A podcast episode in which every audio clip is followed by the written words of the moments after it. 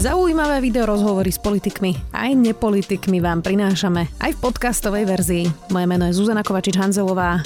Vítajte pri relácii Rozhovory ZKH v audioverzii.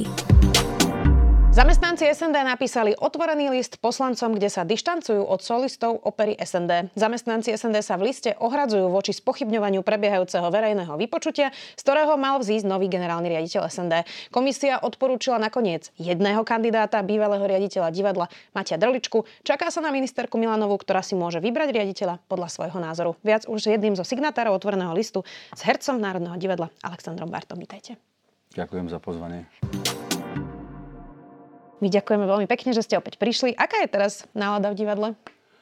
V divadle, v divadle u nás je, v Slovenskom národnom divadle je si myslím, ja si myslím, že je dobrá nálada. Bez ohľadu na to, že či je vedenie, nie je vedenie, či je poverené, či je oficiálne menované. Ja si myslím, že každý člen Národného divadla, to je jedno, či je to technická zložka alebo administratívna, si vykonáva svoje povinnosti E, podľa najvä- najlepšieho svojho vedomia, svojich kvalít a myslím, že to sa vzťahuje aj na umelecké súbory.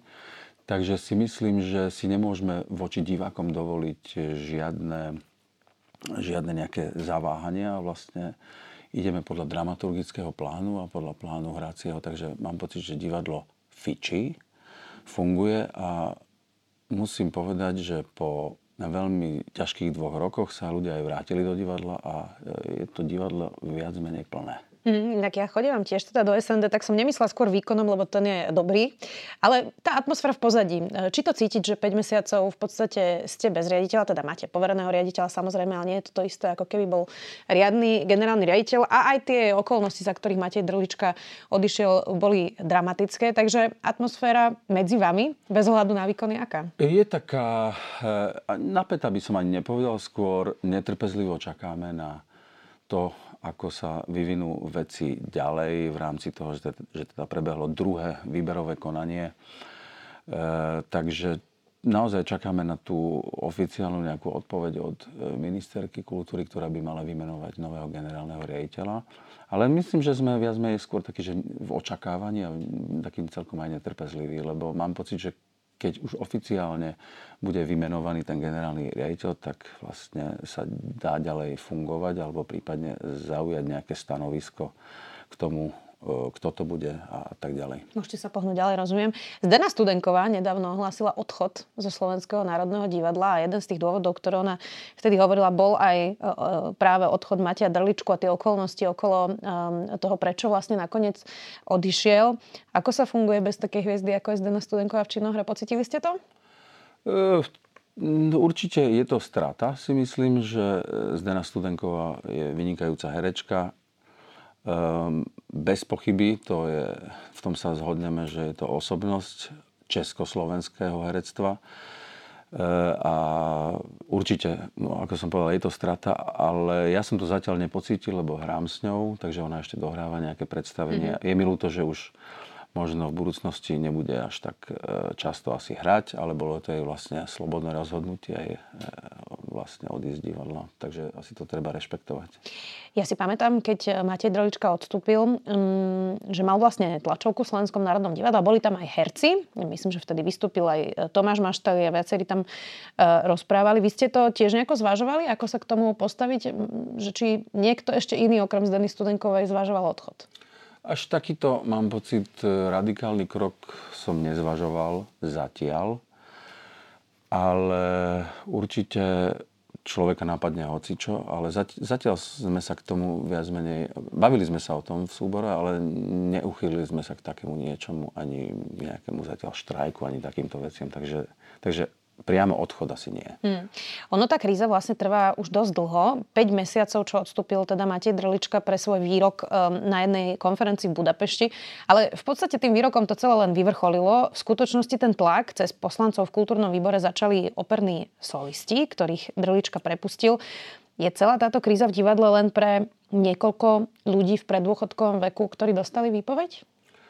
Uh, podľa mojich informácií, tak ja si myslím, že áno, že niečo na tom bude, že je to v podstate istá skupina ľudí, pretože pokiaľ ja viem, tak 80 až 90% nemalo žiadne výhrady voči vtedajšiemu vedeniu, voči, voči Matejovi, lebo on mal teda svoj tým, ktorý si priniesol do divadla e, na, v podstate aj na čele aj s ekonomickým e, riaditeľom pánom Matejom Bošňákom. Takže myslím si, že e, ich pôsobenie ukázalo to, že dá sa to divadlo naozaj robiť takým spôsobom, že sa všetky veci dali do poriadku. A vzhľadom jeho šikovnosti, teraz hovorím Matejovej, Mateja, Mateja, šikovnosti Mateja Drličku, tak si myslím, že e, je tak schopný manažer, že to divadlo po veľmi dlhých peripetiách, kde vlastne vznikli aj isté možno finančné nezrovnalosti, dal, mm, dal na takú novú štartovaciu ako keby čiaru a normálne sa začalo fungovať a e, ešte možno aj opera, ktorá možno nemala takú návštevnosť, tak e, sa zrazu úplne prebrala a zrazu e, chodia do divadla ľudia aj na operu. Hmm. Ako do toho celého vlastne vstupovala politika, respektíve poslanci aj toho kultúrneho výboru, lebo tam je napríklad Dušan Jariabek, ktorý je e, operný spevák, je tam Monika Kozelová, Jožo Pročko. Ono to na tých výboroch, ja som to sem tam aj pozeravala, keď tam bol Matej Drlička, ale keď bola téma SND, vyzeralo, ako keby sa zázračne na tejto téme spojilo Olano aj so Smerom, so svojím uhlavným nepriateľom. A v tomto sa zhodli spoločne a boli proti riaditeľovi Drličkovi. Tak bolo toto celé vlastne politika proti Matejovi Drličkovi? Neviem, ja si myslím, že, eh, že, že áno. Že áno a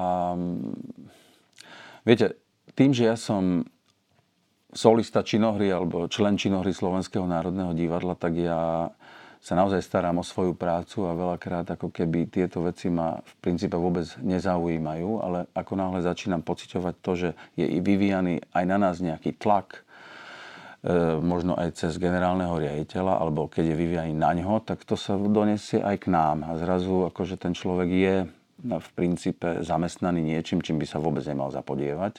A ja som to tak trocha cítil, že to je istým spôsobom ako keby politický tlak. Lebo mám pocit, že ľudia, ktorí sú v, kultúr, v parlamentnom výbore pre kultúru, oni nestoja každý večer na tom javisku a nemusia ako keby to divadlo istým spôsobom prezentovať a oveľa jednoduchšie sa hovorí ľuďom zvonku, že ako to celé má byť a ako by sa to malo robiť a tak ďalej. Ale keď zrazu jednoducho po XY rokoch máte naozaj že výsledky, a teraz hovorím o Matejovej e, Drličkovej práci, a zrazu dokázal alebo ukázal, že to ide, lebo je schopný, tak mám pocit, že to, že to zrazu niekomu možno aj, že zrazu vadí. A prečo by toto niekomu vadilo? Ja si Neviem, túto otázku ja, stále kladiem. Lebo ja si myslím, že to je také zvláštne špecifikum slovenské, že ako náhle sa niekomu niečo podarí alebo darí, alebo že je schopný a je to očividné, tak zrazu to niektorým ľuďom veľmi proste vadí. A ja tomu, ja tomu tiež nerozumiem. Neviem, či je za tým nejaká závisť, alebo že či je tým, za tým eh, ne, neviem, nejaká... Ale asi pravdepodobne, že možno, že je z nejakého opačného tábora alebo má iný názor a zrazu to funguje, tak to niekomu možno, že naozaj naozaj môže vadiť. Ešte premyšľam, či v tom nemôže byť, um, že sa vlastne narušilo nejaké status quo. Napríklad v tej opere ona takto fungovala veľmi dlho a prosto zmenil to fungovanie tak um, nebude to taký konzervatívny prístup k tomu, že tie zmeny sú pre niektorých ľudí vlastne náročné prijať? Uh, ja si myslím, že určite, ale vzhľadom k tomu, že považujem Mateja Drličku za absolútneho profesionála, ktorý má absolútny prehľad aj v európskom divadle, myslím konkrétne teraz v opere, a vie, ako to uh, na tých operných scénach chodí, tak mám pocit, že tam bola ambícia a myslím, že to bolo aj v jeho nejakom programe, ktorý on predostal keď sa stal generálnym riaditeľom, že dôjde k nejakej reforme. Evidentne ju začal a... Na nej aj skončil. A, tak vlastne, áno, niečo sa tam udialo.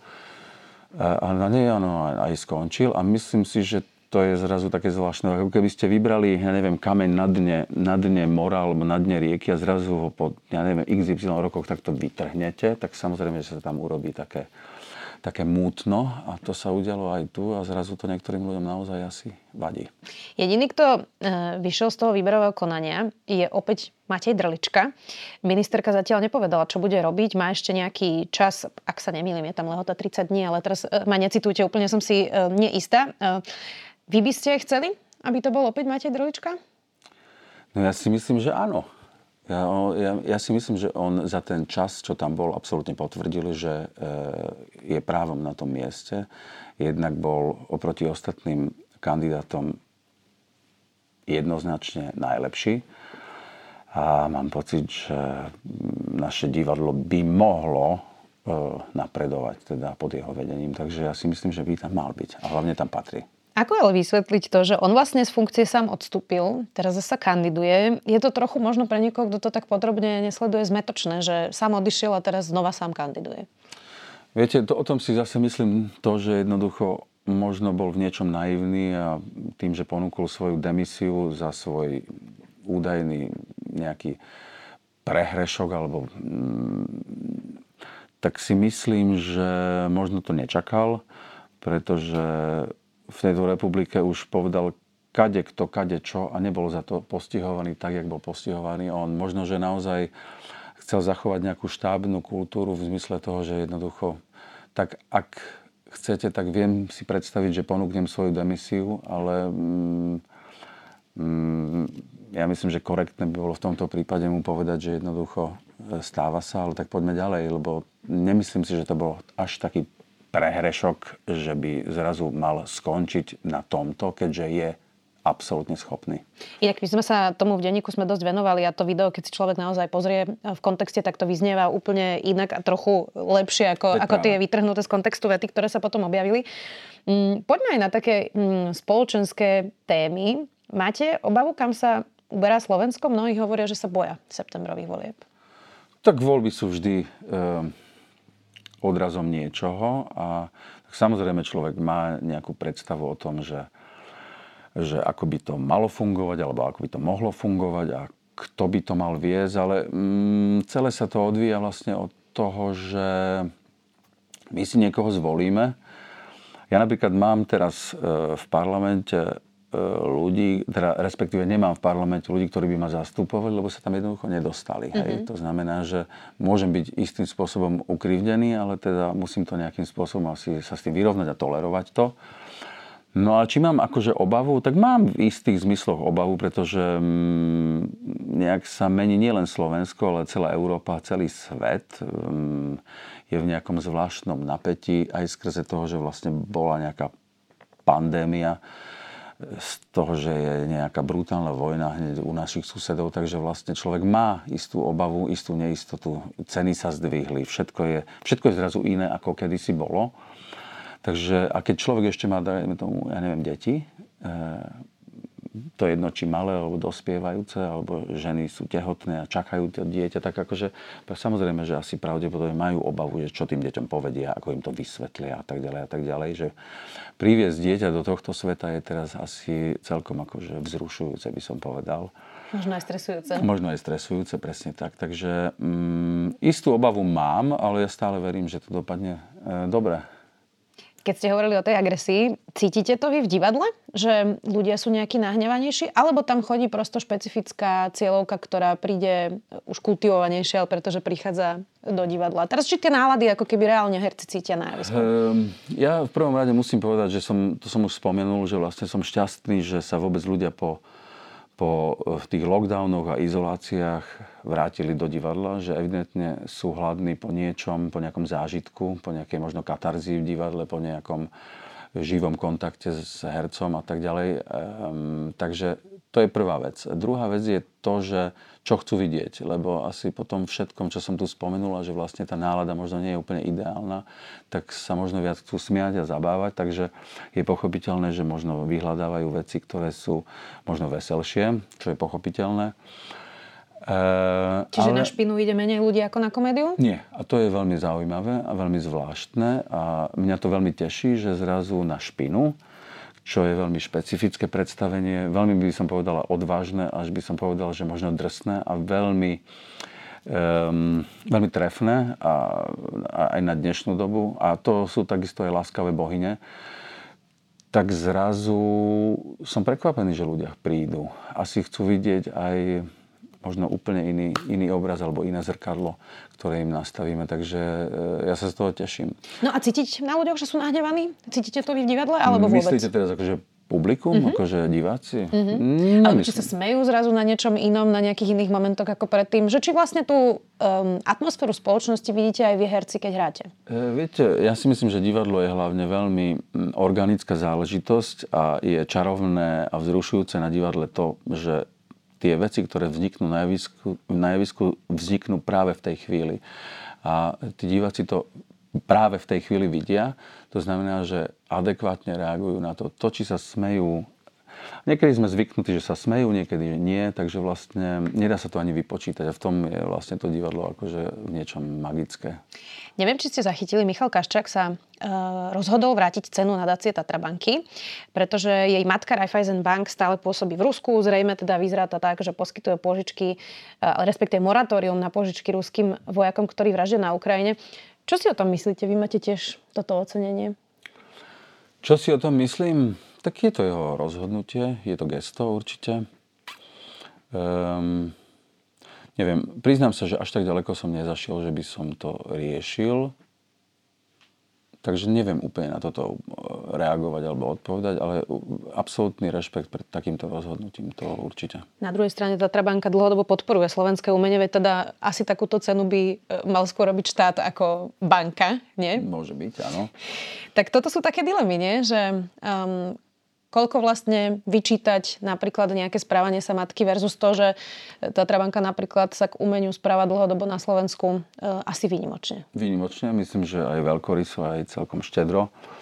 Takže si myslím, že na jednej strane je to fajn, na druhej strane, ja neviem, môže byť niekto, ja neviem, vymyslím si, nemusí byť fanúšikom, dajme tomu JNT, ale zrazu môže mať svoje peniaze ako keby v ich banke. Ja neviem, akože to sú také zvláštne, zvláštne rozpory, takže neviem, to sú také paradoxy.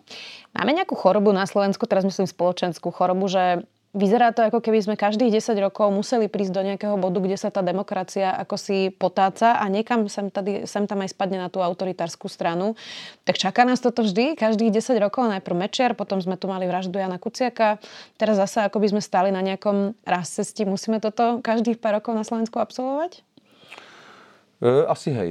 Asi hej, ale hovorím, že asi pravdepodobne to nie je len slovenská záležitosť, ale je to taká nejaká celosvetová eh, záležitosť a na Slovensku je to špeciálne v tom, že mm, mám pocit, že ľudia si ako keby neuvedomujú, aká je tá demokracia krehká, že o ňu sa treba starať, že to nie je len také, taká nejaká zvláštna samozrejmosť, lebo ľudia si myslia, že všetko to, čo máme, je úplne že bežné, normálne, ale ja si myslím, že sloboda slova, alebo sloboda prejavu, alebo hociaká iná sloboda je naozaj vzácna v dnešnej dobe a ak si to neustrážime, tak môžeme o ňu prísť a potom ľudia budú plakať. Ako je na tom vlastne Slovenské divadlo a kultúra. Ono mm, stále to vyzerá, ako keby tá kultúra bola na okraji. Zas na druhej strane, aby sme neboli len negatívni, e, tak divadlo nakoniec po 25 rokoch dostalo novú budovu, v ktorej teraz je. Tento rok sa otvorila krásna budova Slovenskej národnej galérie, tak asi trochu ideme dopredu, nie? Nedá sa úplne len negatívne. No určite. Ja si myslím, že to to, čo som aj povedal, že ľudia chodia do divadla, že majú záujem, tak je, je pozitívna záležitosť. A to, že na, nakoniec teraz sa otvorila galéria, je úžasná. Bol som sa pozrieť a je to naozaj ako, mm, dovolím si povedať, európsky priestor či na koncerty, alebo aj na, aj na teda výstavy, čo e, v prvom rade, na čo by to malo slúžiť. Takže nemáme sa úplne za čo hambiť, ale aj to si myslím, že treba... Ja si dokonca myslím, že sú tu tri ako keby odvet, odvetvia, ktoré, by, ktoré sú také nejaké podvyživené. A medzi ne patrí aj kultúra, zdravotníctvo školstvo. Ja si myslím, že tieto tri, ak by sa podchytili alebo boli bo, možno na inom stupni záujmu, aj na, od našich možno politikov, tak by to tu možno vyzeralo úplne inak. No ale každé voľby vlastne vidno, že ministerstvo kultúry sa nejako ako neobsadzuje medzi prvými. Dokonca mnohé strany nemajú ani ľudí, ktorí by boli pripravení byť ministrami kultúry. Asi s výnimkou Mareka Maďariča, ktorý to vždy chcel. Tak um, asi sa úplne o to politické strany, strany nestarajú. Čo sú nekultúrni tí politici? Neviem, možno majú úplne iné záujmy. Asi to je to najzásadnejšie. Neviem. Chodia politici ja, do divadla? Mm, chodia, istí chodia. A potom je veľká, väčšina, väčšina nie. Kto chodí? Kto chodí k nám do divadla? Viem, že chodí Boris Kolár. Uh-huh. Prezidentka uh, Čaputová si chodí? Áno, nie? Zuzana Čaputová, pani prezidentka chodí určite. Uh, aj napriek tomu, že asi má celkom nabitý kalendár, tak si nájde čas. Ale neviem, málo chodia. Naozaj chodia málo.